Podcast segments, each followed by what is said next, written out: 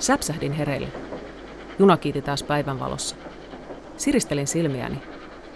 Ikkunan takana aaltoili likaisen keltaisia peltotilkkuja, märkeä ja raskaita täkkejä, joiden alla esi-isät ja äidit kääntyilivät leuat multaa haukkoen, kun yrittäen sanoa jotakin.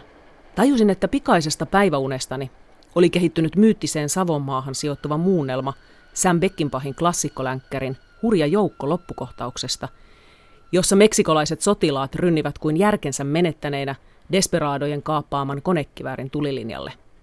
Katsoin elokuvan pikkupoikana luokkakaverini kotona salaa videolta. Ja loppukohtauksesta tuli lapsuusvuosieni painajaisten vakiokuvastoa.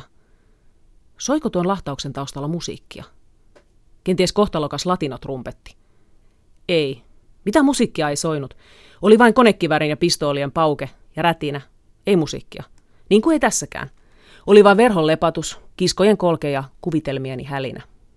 Lysähdin takaisin paikalleni ja muistelin jonkun filosofin, taisi olla Wittgenstein, sanoneen, että hän meni päivän päätteeksi mielellään istumaan elokuviin, musikaaliin tai länkkäriin, sillä ne tekivät aivoille saman, minkä suihku ruumiille. Sade näytti lakanneen, yksinäinen, pienistä noroista yhdistynyt pisara mateli ikkunalasissa. Kirjassa tehdään junamatka Helsingistä Kajaaniin ja sen junamatkan aikana minä kertojalla on takaumia omasta lapsuudesta, nuoruudesta ja Kajaanista. Mä tiedän, että sun oma tausta on sellainen, että sä oot syntynyt vuonna 1978 ja sitten sulla on kolme runoteosta takana. Puupuhaltaja 2005, katumusharjoituksia 2008, värioppia 2012 ja nytten romaani Nälkämaan laulu. Tuliko sulle tässä kirjoittaessa ollenkaan mieleen, että voisi kirjoittaa suoraan yksi yhteen omaa elämäkertaa? Ei tullut semmoista. Kyllä mä ihan tietoisesti sitä, sitä teen ja se on, jos mä alkaisin omaa elämänkertaa kirjoittaa, niin ensinnäkin musta tuntuisi, että se aika tylsä kirjoittaa ehkä lukeakin. Tai todennäköisesti lukeakin, että, että, että se ei ole mun, mun tapa eikä, eikä mun käsitys niin kuin, ö, kiinnostavasta kirjallisuudesta. Että mä, se, mä haluan heti siihen, siihen niin kuin intensiteettiä ja jotain semmoista spontaaniutta. Kun mä kirjoitan, mä haluan, että mielikuvitus saa kun vapaasti tarttua eri teemoihin, aiheisiin ja lähteä kehittelemään niitä. Että jos näin niin kuin kirjoittajan näkökulmasta, niin nimenomaan se kuulostaisi tosi tylsältä, jos mä yrittäisin miettiä, että no miten oikeasti sitten tapahtui. Ja tietysti to, ihan toinen asia on se, että, että sekin on sitten, että mitä oikeasti tapahtuu. Että niistäkin on kuitenkin rakentanut omassa mielessään jonkunlaisen fiktion. No se on eri asia, mutta – että mikään niin gnauskorde ei, ole, ei todellakaan ollut pyrkimys. Mä mietin, tota, kun mä tiedän sun taustasta sen verran, niin kuin mm. kirjaliepeissäkin kerrotaan, että sä olet myös muusikko ja mm. sulla on ilmeisesti pääinstrumenttina saksofoni, niin mm. jatsin ja sitten tämmöisen romaanitekstin rytmin mm. ehdot, onko niissä jotain samansuuntaista? Onko jatsista hyötyä, kun kirjoittaa romaania? Tässä nimittäin tämä päähenkilö on hyvinkin paljon Jatsin kanssa tekemisissä. Joo, kyllä on. Voisi ajatella, että mietin omaa työtapaa ja semmoista niin kuin kirjallisuutta, mistä itse pidän, niin jats-improvisaatioon liittyvä semmoinen niin kuin, että se, se, se, on monesti jotenkin, niin kuin, siinä on kaksi puolta aina, että se, se on niin kuin jännitteinen. Jännitteinen suhde, joka vie koko ajan eteen, jotenkin niin kuin sykkii eteenpäin, jos puhutaan improvisoinnista. Se on spontaania, pitää reagoida spontaanisti ärsykkeisiin, antaa tilaa niin kuin mennä myös väärille poluille välillä ja palata takaisin johonkin aihioon ja kesku, niin kuin keskustella muiden muusikoiden kanssa. Ja sitten toisaalta niin kuin rakentaa, pitää myös mielessä se kun soolon pitkä kaari, jännite. Eli semmoisen spontaaniuden ja pitkän jännitteen välinen vuoropuhelu tai yhdistelmä. Mä koen, että toi on mun proosakirjoittamisessa yksi selkeä lähtökohta. Mä haluan, haluan että se on niin kuin ikään kuin se jännite, se on jollakin tavalla viihdyttävä pitää otteessaan sillä tavalla, että se, se kaari, siinä on jonkunlainen niin kuin draamallinen kaari, mutta samaan aikaan niin kuin se on spontaania. Se voi tehdä jotain yllättää myös kirjoittajan yhtäkkiä, lähteä jollekin sivupolulle, palata takaisin, reagoida nopeasti johonkin ideaan, mikä tulee päähän, mutta kuitenkin jollain tavalla sitten aina, aina palata siihen niin kuin tavallaan sointukiertoon tai, tai johonkin sen biisin tunnelmaan, sävellajiin. Välillä voi soittaa ulos sävellajista niin kuin jatsarit ja sitten palata siihen. Semmoista niin kuin jännitteen ja purkauksen, spontaaniuden ja pitkän kaaren rakentamisen niin kuin välistä. Ja semmoinen rytminen drive siinä on, on, on olennainen, olennainen myös. Ja, ja tunnelataus mun mielestä parhaassa jatsissa, että se on niin kuin hyvin niin kuin emotionaalisesti latautunutta. Se ei tarkoita välttämättä, että se on niin koko jotenkin hirveän ryöppyvää, vaan, vaan sen toivon, että saa semmoisen tietynlaisen emotionaalisen latauksen myös, myös omaan tekstiin. Että kyllä niitä kun alkaa miettiä, niin, niin tuota, löytyy niin kuin semmoisia lankoja hyvinkin paljon. Jats, musiikin ja improvisoinnin ja, ja proosan kirjoittaminen nimenomaan niin kuin jotenkin pitkän muodon, koska siinä rakennetaan sitä, sitä jonkunlaista kaarta niin välillä. Tietysti kun Coltrane soitti hirveän pitkiä 45 minuutin sooloja, 50 minuutin sooloja, niin ne kyllä täytyy jotenkin, vaikka se, vaikka se siinä tapahtui hetkessä paljon, mutta se todella intensiivinen se kaari piti olla, että se sai sen kuulijan mielenkiinnon pidettyä niin kuin se sai. Siinä tuli yksi nimi. Mitkä on sulle Risto Oikarinen Jatsista kovimmat nimet, mitä tulee soittajiin? Kyllä se Coltrane on mulle, mulle, mulle tärkein. Coltrane ehdottomasti, ja se on edelleen, ja musta tuntuu, että kun se on jotenkin niin rikas ja syvä soittaja, ja sillä on monia erilaisia kausia, niin se varmaan niin kuin tulee, mä uskon, että mä tulen löytämään elämäni loppuun asti siitä uutta ja uutta. Mutta sitten niin Kajaanissa, Kajaanissa se, että miten mä kuulin ja tutustuin jatsiin, niin se oli itse asiassa Kainuun jatskevät, että jollain tavalla pikkupojan korviin kantautui niitä Samalla tavalla kuin tämän kirjan päähenkilö, joka jo, kuulee joo. saksofonin soittoa Kajanin linnan raunioille ja se joo. kaikuu ja jää mieleen ja hän ei edes tunnista, että mikä se soitin on ja se joo, tie kyllä, lähtee kyllä. sitten viemään joo, sekä kyllä, romaania että pikkupojan elämää eteenpäin. Kyllä, kyllä, kyllä, kyllä. Ja joo, just näin näin, näin tämmöinen vastaus on myös tässä. Tällainenkin vastaus. ne. Yllättäen. Mä luin tätä, kun tässä tehdään tätä Helsinki-Kajaani junamatkaa ja sitten aina väliin tulee näitä takautumia ja päähenkilö vaipuu uneen, tapaa jonkun henkilön siellä junassa tai muistaa jotain ja sitten lopuksi päätyykin Kajaaniin ja siellä sitten on presensissä olevat tapahtumat päähenkilölle, mutta mä mietin sitä mikä tämä juna tässä on kirjallisena paikkana. Rupesin miettimään sitten joitain muita romaaneja, että missä ollaan. No Veijomeren Manilaköydessä Jose mm. Keppilä on tietenkin junassa ja siinä tehdään mm. matkaa ja on takautumia ja sisäiskertomuksia. Mm. Agatha Christie idän pikajuna arvot, mm. yksi tunnetuimpia mm, romaaneja. Ja sitten tietenkin Juhani Ahon Rautatie. Mm. Onko näistä joku tai jotkut muut romaanit, joissa on juna, niin sulle tärkeitä? Tuliko mieleen, kun kirjoitit? Junan romaaniisi? No, on kyllä lukenut semmoisia romaaneita, joissa juna on ja hienojakin romaaneja, mutta mä en varsinaisesti ajattele, että ne on niin kuin inspiroinut tätä. Mulla, mulla en ei, minäkään, mutta ne, mä ajattelen, ne, että ne, tuleeko ne. mieleen, kun no, tule, Joo, joo no, to, toki luin, luin esimerkiksi tietysti pikkusen kauhulla, kun se, mulla ei niin kuin ensimmäinen idea ei ollut tämä junamatka, mutta sitten kun se mulla oli päiväkirjamuoto, muusikon päiväkirjamuoto ensimmäinen, missä olisi yksi osio keikkamatka junalla, mutta se alkoi viemään se matka siinä itsessään. Ja sitten kun se oli niin muodostunut se kehyskertomukseksi, se junamatka tälle mun romaanille, niin sitten mä luin esimerkiksi pikkusen kauhulla Rosa Liksomin hytti numero 6, jossa, jossa mennään mm, junalla Siperiaan, joka, joka on erinomainen romaani ja omanlaisensa. Pidin kyllä siitä. Sitten mulle sattui kirjastossa käteen, jos nyt nykyromaaneista puhutaan, niin kirjastosta käteen semmoinen, kun oliko se Michel Lesbre, ranskalainen kirjailija, Lurra Editi on siltä tullut semmoinen punainen sohva.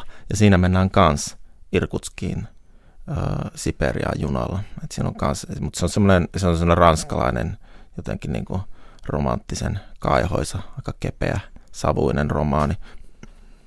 Noi tulee nyt mieleen Juhani Ahosta, kun tuosta rautatiestä, sen on varmaan joskus koulussa lukenut, että Aholla on se Helsinkiin myös.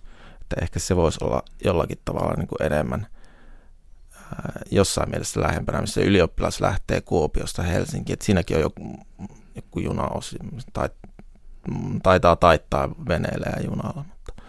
Nyt tuli muuten yksi mieleen, niin toi, minkä mä oon lukenut just junassa eka kerran, niin on Olli Heikkosen Jakutian aurinko runokirja. Jos mennään Siperiaan. Niin, mennään Siperiaan. Ja sekä ei varsinaisesti niin kuin junaa, mutta, mutta hei, äh, niin kuin Kyllä Olli, se, siellä juna vie ja, niin vie ja koneet jyskyttää Joo, ja ja diesel. Niin, ja ne on ka- Krasnojarskin ne- voima pistää joo, turbiinit Kyllä, pyörimään ne, runossa. ne, ja, kyllä, juuri näin. Ja se to, to on selkeästi inspiroinut toi Siperia ja Siperian niin kuin juna. Joo, ja radan vartta pitkin Niin. ne tapahtuu Kyllä, sitten ne asiat. Kyllä. Joo. Ja muistaakseni Olli sanoi, että, että se on lähtökohta vielä sille runokirjalle ollut joku semmoinen valokuvakirja, missä on niin kuin, ku, mistä se on nähnyt kuvia sieltä radan varrelta ja ne kuvat on lähtenyt elämään runoiksi. Mutta se on kyllä tosi hieno kirja ja mä, se on jännä, kun mä muistan sen tarkalleen, että mä ju, luin sen Kajaanin matkalla, ää, kun, jos, kus, ehkä jouluna, niin matkalla joululomalle Kajaaniin ja olin, olin niin kuin, sain, sain niin kuin taiteellisia elämyksiä siinä istuessani junan penkissä.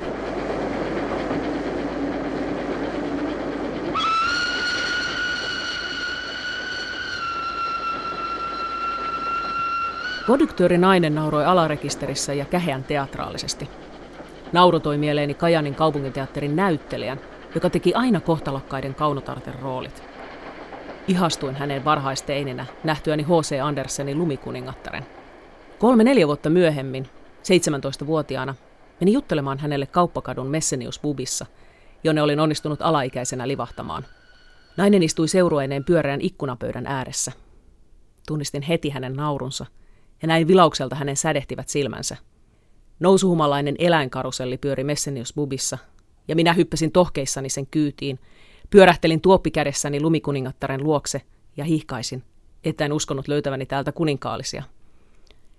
Nainen kääntyi katsomaan minua, minä hänen antavaan kaulaaukkoonsa, ja pöytäseurue räjähti savuiseen nauruun. Tuliko pikkuprinssi noutamaan minut tähdelleen? Hän kysyi ja tuijotti silmiini. Pöytä hiljeni odottamaan repliikkiäni. Enhän minä ole mikään prinssi, mutta sinä olet tähti, vastasin. Nainen nousi, antoi suukon korvani juureen ja kuiskasi, että tähdet ovat tuolla ulkona, ja istui alas seurueensa naurukuoroon. Olin juuri saanut kumottua tuoppini, ennen kuin minut heitettiin kapakasta ulos paukkupakkaseen. Baarinpitäjä oli ilmeisesti alkanut epäillä ikääni.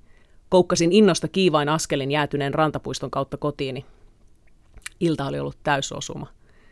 Olin saanut tilattua oluttuopin, olin varastanut suukon lumikuningattarelta ja ennen kaikkea olin päässyt kulissien taakse maistamaan suloista rappioromantiikkaa. Olin päässyt hetkeksi taiteilijoiden pöytään, näytelmään näytelmän jälkeen. Vaikka roolini oli ollut pieni, olin tuntenut itseni tasavertaiseksi.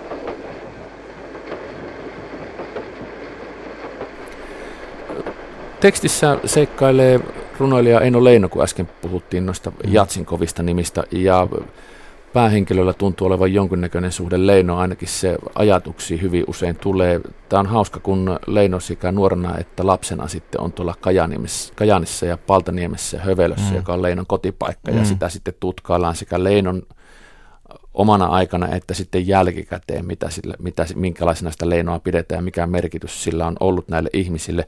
Mm. Leinolla ei ole helppoa Kajaanissa, koska persona erottautuu, mutta mikä se on runoilija muusikko Risto Oikarisen oma suhde Eino Leinon tuotantoon ja Leinoon? Kyllä se varsinkin uh, teinivuosina oli tosi läheinen. Mä muistan, ensimmäinen muistikuva Leinon runoudesta on se, että kun me mennään perhelomaan, mä oon pikkupoika – ja me mennään meidän Fort Taunuksella jollekin perhelomalle, ajetaan Ruotsiin, mennään lautalla yli, niin, niin meillä on siellä autossa tasan yksi kasetti, ja se on Vesamatti Loirin Eino Leino, Eino Leino tämä levytys. Ja se on mun niin kuin eka, eka kosketus, se Veskun tulkinnat, niin niistä ja jäi kyllä tosi vahvasti mieleen ja sitä kyllä todella soitettiinkin siellä meidän autossa, että sille niin kuin junttautunut mieleen ne nocturnet ja elegiat pikkupoikana. Ja sitten teininä, kun aloin kirjoittaa itse semmoisia teini kaiho, kaikokaupuu, maailmantuskarunoja, niin, niin tota, luin paljon kyllä Leinon, Leinon tekstejä ja tosi antaumuksella. Ja pidin pitkään, että Nocturne on paras runo, mitä ikinä on kirjoitettu. Ja sitten kun vielä yksi tyttö lauloi sen mulle teininä, siellä oli kaikenlaisia väristyksiä silloin ilmassa. Et jotenkin osas kyllä, osas hän vedellä oikeista naruista. No joo, mutta, mutta tota, silloin se oli, oli tosi läheinen. Mutta sitten jossain vaiheessa, niin kuin tuossa kirjassakin ehkä, ehkä tulee se esille tällä päähenkilöllä, että siinä on myös sellainen ristiriitainen suhde siihen, siihen Leino, tavallaan Leino-kulttiin, jos voisi sanoa, mikä Kainuussa on täysikäisyyden kynnyksellä siinä tuommoisessa kapinavaiheessa, niin se alkoi tökkiä se, että se oli joka paikassa esillä. Ja, ja tarkoitatko, patsa. tarkoitatko sitä, että joku voisi kertoa Suomen vanhemmille äidinkielelle ehtoreille, että Eino Leino ei nyt ole ihan se maailman paras runoilija, eikä ainakaan ainut. Niin, aivan, niin, juuri, juurikin niin, että se, että se, niin kuin se semmoinen toteemi, semmoinen pat, runoruhtina suuri ja sit pat pönöttävä ja sitten lausutaan sitä värisevin äänin, niin se alkoi jotenkin, jotenkin että taas tätä niin kuin, taas tämä tanssiesitys ja soittokunta ja Eino Leino ja t- tämä niin kuin, että sitten tuli jotenkin semmoinen niin kuin dogmi sitten Leinosta tai semmoinen kokemus ja sitten vähän heräsi se, tuli tarve hylätä se Leino, mikä itsessä oli, oli lapsuudesta kyten. Nyt mä, nyt mä en enää ehkä, en, en, ajattele, en ajattele niin enää siihen, että, että jos mä ajattelin, jos mä ajattelin niin kuin, että, että mummot, jotka lausuu, niin. Odotahan siihen asti, ennen kuin mitä ajattelet, kun näet taas, kun sitä tehdään. herätät, herätät kuolleista Eino Leino ja teet siitä elävän puolet henkiin. Samoin täällä Aleksanteri ensimmäinen seikkailee Kainuun maisemissa, menee pitkin Oulun järveä, kun Napoleonin voitosta voittoon. Sitten täällä on myös Johannes Messenius Kajanin linnassa aikanaan parikymmentä vuotta virunut Ruotsin hallitsijoiden epäsuosiossa ollut kaveri, joka kirjoittaa mm. sitten historiaa. Pietari Brahe saa myös mm. elävän muodon. Onko hauskaa, Risto Oikarinen, herättää henkiin menneisyyden henkilöitä ja laittaa ne fiktion seikkailemaan? On, se on tosi hauskaa. Ja sitä ei jotenkin runossa, niin kuin, se ei ainakaan mun runossa onnistunut. Että se on kyllä, ja sekin tuli niin kuin spontaanisti, että mä en mitenkään suunnitellut sitä, että nytpä lähden – lähden kirjoittamaan tästä. Mutta jollakin tavalla nekin on semmoisia kainuulaisia myyttejä, mistä kerrotaan. Messenius ja Pietari Brahe ja, ja, ja just Aleksanteria, mistä historian tunnella kerrotaan. Niin kuin Leino on yksi semmoisia myyttejä. Ja, ja sitten ne on selkeästi mulle tuonne niin iskostunut. Niin se oli kyllä niin kuin jotenkin todella riemastuttavaa lähteä niistä, niistä fabuloimaan, niistä tarinoista ja kiristämään, niin kuin painamaan kaasua – niiden niin kuin kainulaisten myyttien kohdalla. Et kyllä. Mä tiedän, että sulla on myös teologista taustaa, opiskellut teologiaa ja ilmeisesti valmistunut myös Joo. Helsingin yliopistosta Joo. teologian maisteriksi.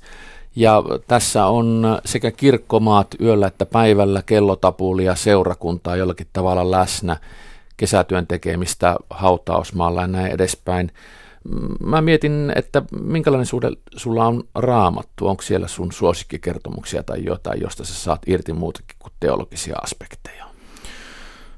Joo, on, onhan tokihan vain, että, että... Mitkä on suosikki tarinoita raamatusta kirjailijalle?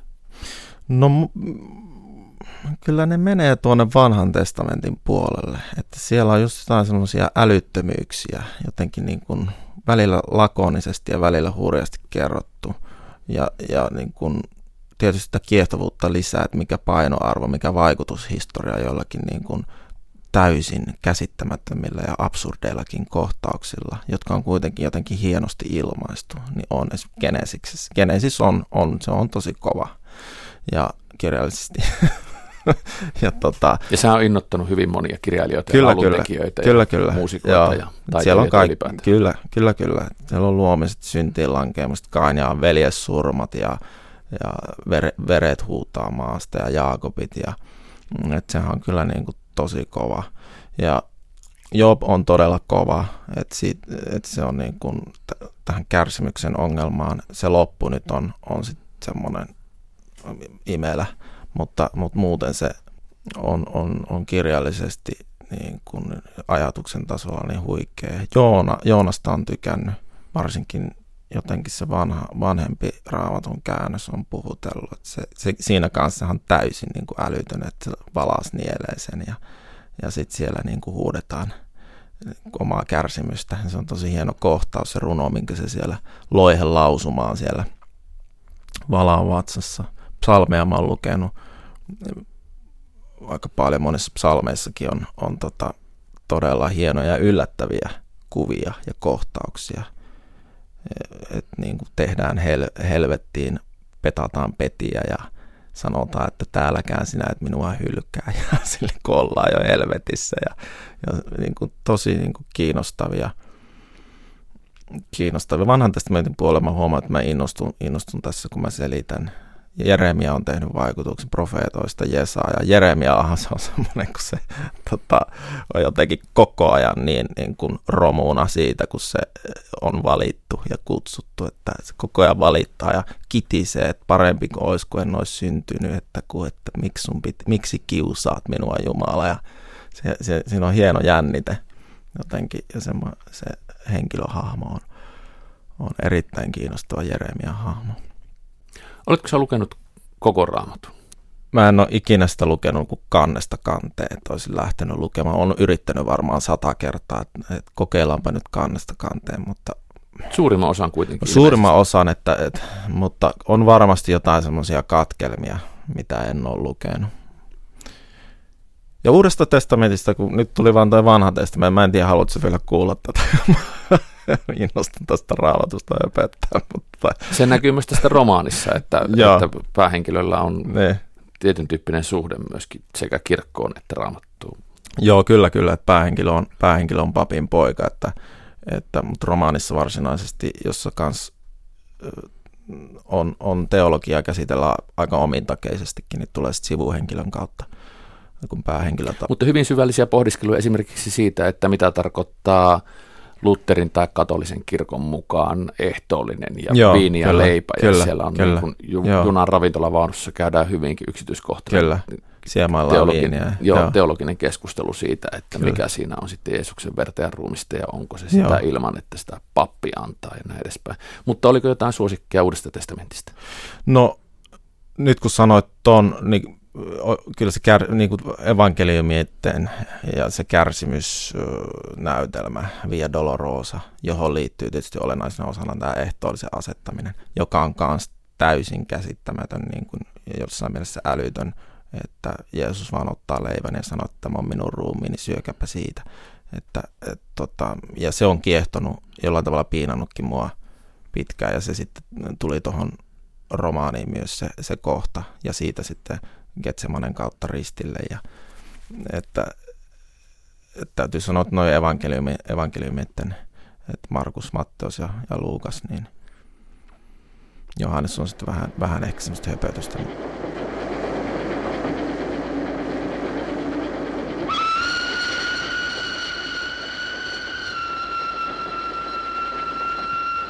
Venäjän keisari Aleksanteri ensimmäinen sai 1800-luvun alkupuolella päänsä lähteä samoilemaan valtakuntansa luoteisimmassa kolkassa sijaitsevaan Kainuun erämaahan. Napoleonin kukistanut, elämänsä harjalla paistatteleva nelikymppinen erotomaanikko saapui seurueineen Kainuun vuolioille varhaisena sadetta enteilevänä elokuun aamuna. Kukko lauloi, ilmassa tuoksui syksy. Keisarille tarjoiltiin kainuulainen aamiainen. Ohrarieskaa ja voita, keitettyjä nauriita ja kananmunia – piimää ja pikkukaloja paikallisen hevostallin hämärässä. Talli oli toki sitä ennen kuurattu ja koristeltu, tuoksua levittävillä koivun oksilla ja metsäkukilla. Nautittuaan aamiaisensa hyvän tuulinen keisari asteli hevostallista tuulisille Oulujärven rannalle, siristeli silmiään, veti yhtäkkiä miekkansa tupesta, osoitti sillä horisonttiin ja sanoi haluavansa lähteä saman tien purjehtimaan järven toiselle puolelle Kajaaniin erämaakaupunkiin. Seuraavaksi haluan nähdä kosken keskellä kohaavat Kajaanin linnanrauniot, keisari sanoi. Horisontti paloi valkoisena vaahtopäinä, mutta keisari ei suostunut kuuntelemaan lyhytkasvuisten paikallisten varoituksia. Ja niinpä laivuri Junelius, seudun kokeneen purjehtija, sai kunnia tehtävän viedä hallitsijansa yli myrskyävien selkien. Kun mä tätä romaania aloittaessa tiesin, että sulla on siis runoilijatausta, puupuhalta ja katumusharjoituksia värioppi vuosien varalta. Mä ajattelin, että näkyykö tässä romaanissa, näin siis näin toimittaja lukee, näkyykö tässä romaanissa jollakin tavalla se, että sulla on se runoilijatausta tekijässä. Ja mietin esimerkiksi joitakin kohtia. Siellä on tämmöinen aivan ihastuttava kohta, jossa Kajanin kaupunginteatterin kohtalokas naistähti, joka on todellinen kaunotar, ja päähenkilö kohtaavat sitten kajanilaisessa baarissa. Päähenkilö on pikkasen alaikäinen, mutta on päässyt baariin ja se kohtaaminen on hyvin mieleenpainuva. Ja siinä leikitään sanoilla tähtiä, tähtiä, prinssiä, näin edespäin. Ja mulle tuli siinä sellainen olo, että tässä voisi tai tästä olisi voinut tulla runo. Hmm. Niin sen enempää tekijältä tekstin tulkintaa kysymättä, niin oliko joidenkin näiden kirjan tapahtumien pohjana runo, tai tunsitko itse, että tämä lähtee runon tielle, runon tielle? Kyllä mä tunsin tietyssä kohdissa. Mä luulen, että se näkyykin, ja silloin mä annoin sen mennä, mennä sitä kohti, runoa kohti.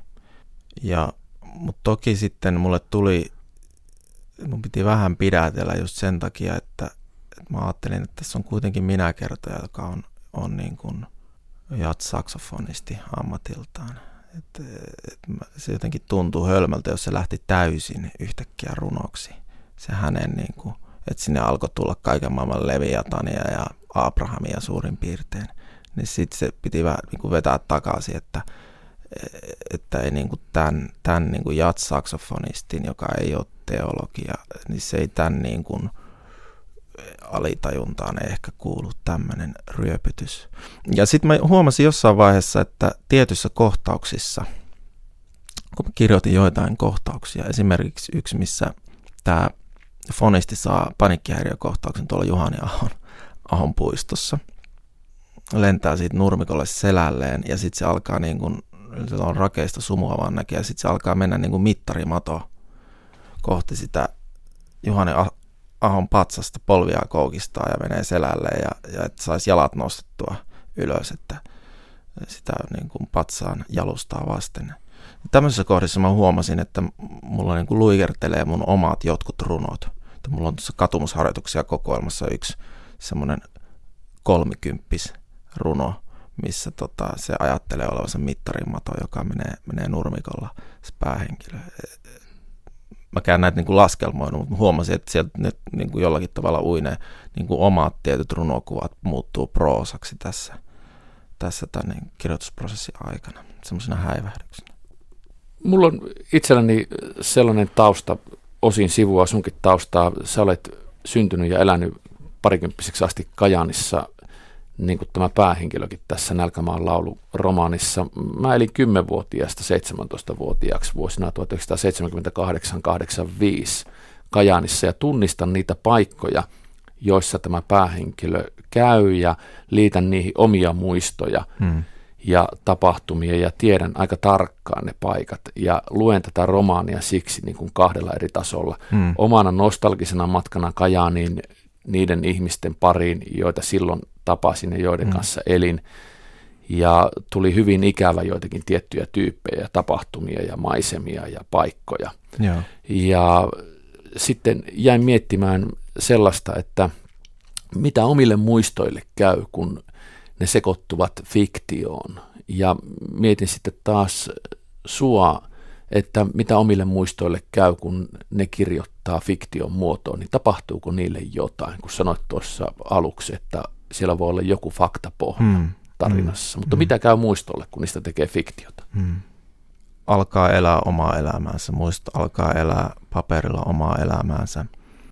Ehkä se voisi ajatella niin, että, että omien muistojen ja tunnemuistojen ihan konkreettistakin, niin kun, jos niitä käyttää lähtökohtana romaanin kirjoittamisessa ja kun niitä on käyttänyt monessa kohtaa, niin se on jollakin tavalla se kirjoitusprosessi sit ikään kuin semmoista niin kuin nopeut, pikakelattua myytin muodostamista, semmoista turpaahdettua myytin muodostamista. Että niin kuin kaikissa myyteissä, raamatun myyteissäkin ajatellaan, että on jotain historiallisia raamatun tutkimuksessa, niitä jäljitetäänkin, että mitä on mahdollisesti oikeasti tapahtunut ja mikä on vuosisatojen ää, mukaan tullutta kerrostumaa ja, ja mitä on niin kuin ihmiset pitänyt tärkeinä ja halunnut sanoa ja ajatellut, että on, kertoo jotain tosiasioita maailmasta ja ihmisestä, mutta, mutta ne ei enää ole sit niin varsinaisesti liity siihen faktaan, vaan ne on lähtenyt elämä, omaa elämää.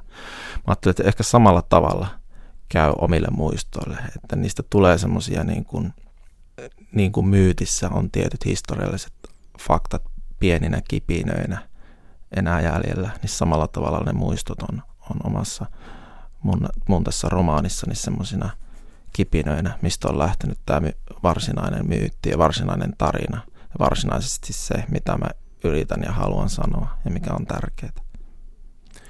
Kun romaani saa valmiiksi ja sitä lukee sitten sillä silmällä, että toimiiko tämä, mikä tässä on vielä ehkä poistettavaa mm. tai mitä tämä kaipaisi lisää, kun siihen saa etäisyyttä, niin oliko sulla jotain, joka jäi tästä romaanista pois? Joku tarina tai joku, joka ei mahtunut siihen? Joo, kyllä mulla on jotain. Jotain on pari kohtausta ja sitten teologiaa mulla oli, mulla oli oikeastaan huomattavastikin enemmän. Tämä innostuin kirjoittamaan. Ja ne jäi pois, mutta kuitenkin verrattain vähän verrattuna moni muuhun kirjailijoihin. Että, että vaikka mä sanoin tuossa, että mä oon onnistunut avaamaan ikään kuin sulkuja tiivistämistä runoudesta proosaan, niin, niin mulla edelleen on, on niin kuin semmoinen hyvin niin kuin tavallaan kitsas se, että mä, mä, kun mä kirjoitan, niin mä kirjoitan aina, mä kyllä hieron ja editoin lausetta ja kappaletta aika paljon, että kunnes mä oon siihen tyytyväinen, mä voin kirjoittaa hyvin monta kertaa yhden, yhden kappaleen uusiksi siinä sama ennen kuin mä etenen, etenen siinä tekstissä. Ja sitä kautta tietysti sitä tulee sitä pois tuolla metodilla, sitä pois jätettävää kamaa paljon vähemmän kuin että jos antaisi vaan niin kuin laulaa ja armahtaisi kaikki niin kuin huonot kohtaukset ja ajattelisi, että no mä palaan tähän joskus.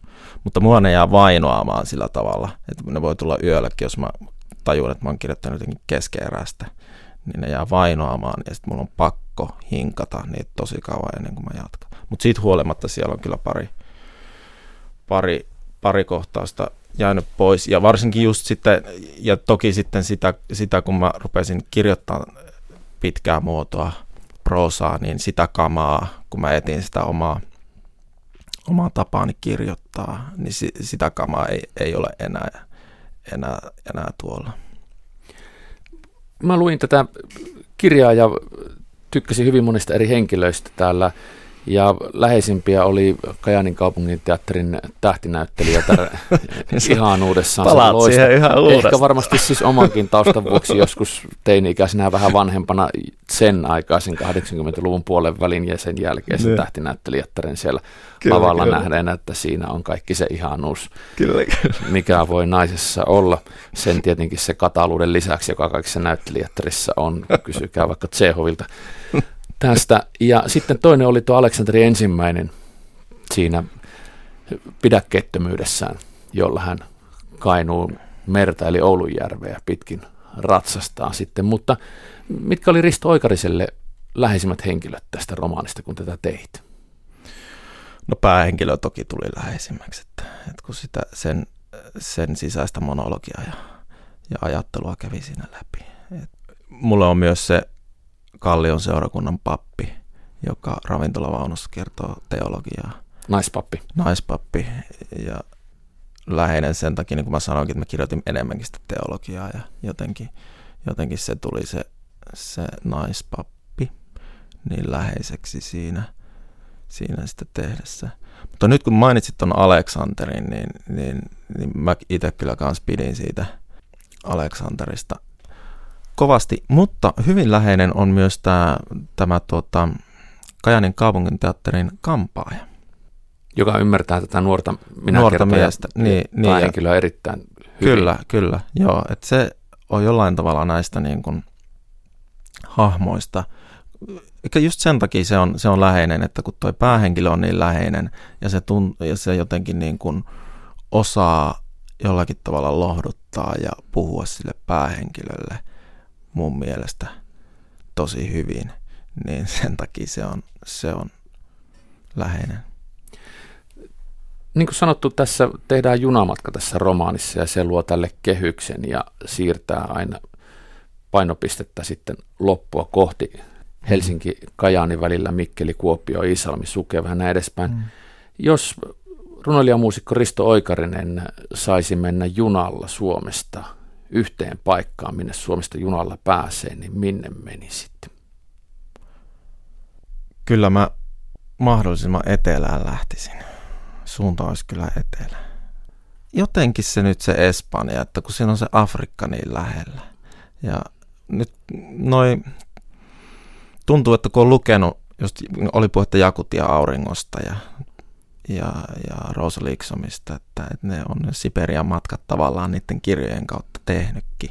Ja sitten se suunta on itsellä ollut pohjoiseen hyvin usein junalla. Tietysti sieltä on tullut takaisinkin, mutta ei etelää, ettei Helsinkiä etelämäksi. Jotenkin nyt tuntuu, että semmoinen niin kuin, joku semmoinen hiostava, hiostava tota junavaunu, missä verhot lepattaa jossain hiekka-aavikolla ja kylmä olut ja valoeksotiikka ja lämpö.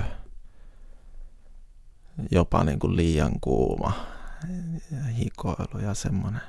Kyllä mä, kyllä mä ilman muuta lähtisin etelään ja sitten siitä Espanjasta, jos vielä jotenkin pääsisi jollain, jollain niin kuin fiktiivisellä junalla jatkamaan Marokon puolelle ja, ja tuota, tappelemaan roistojen kanssa ravintolavaunussa.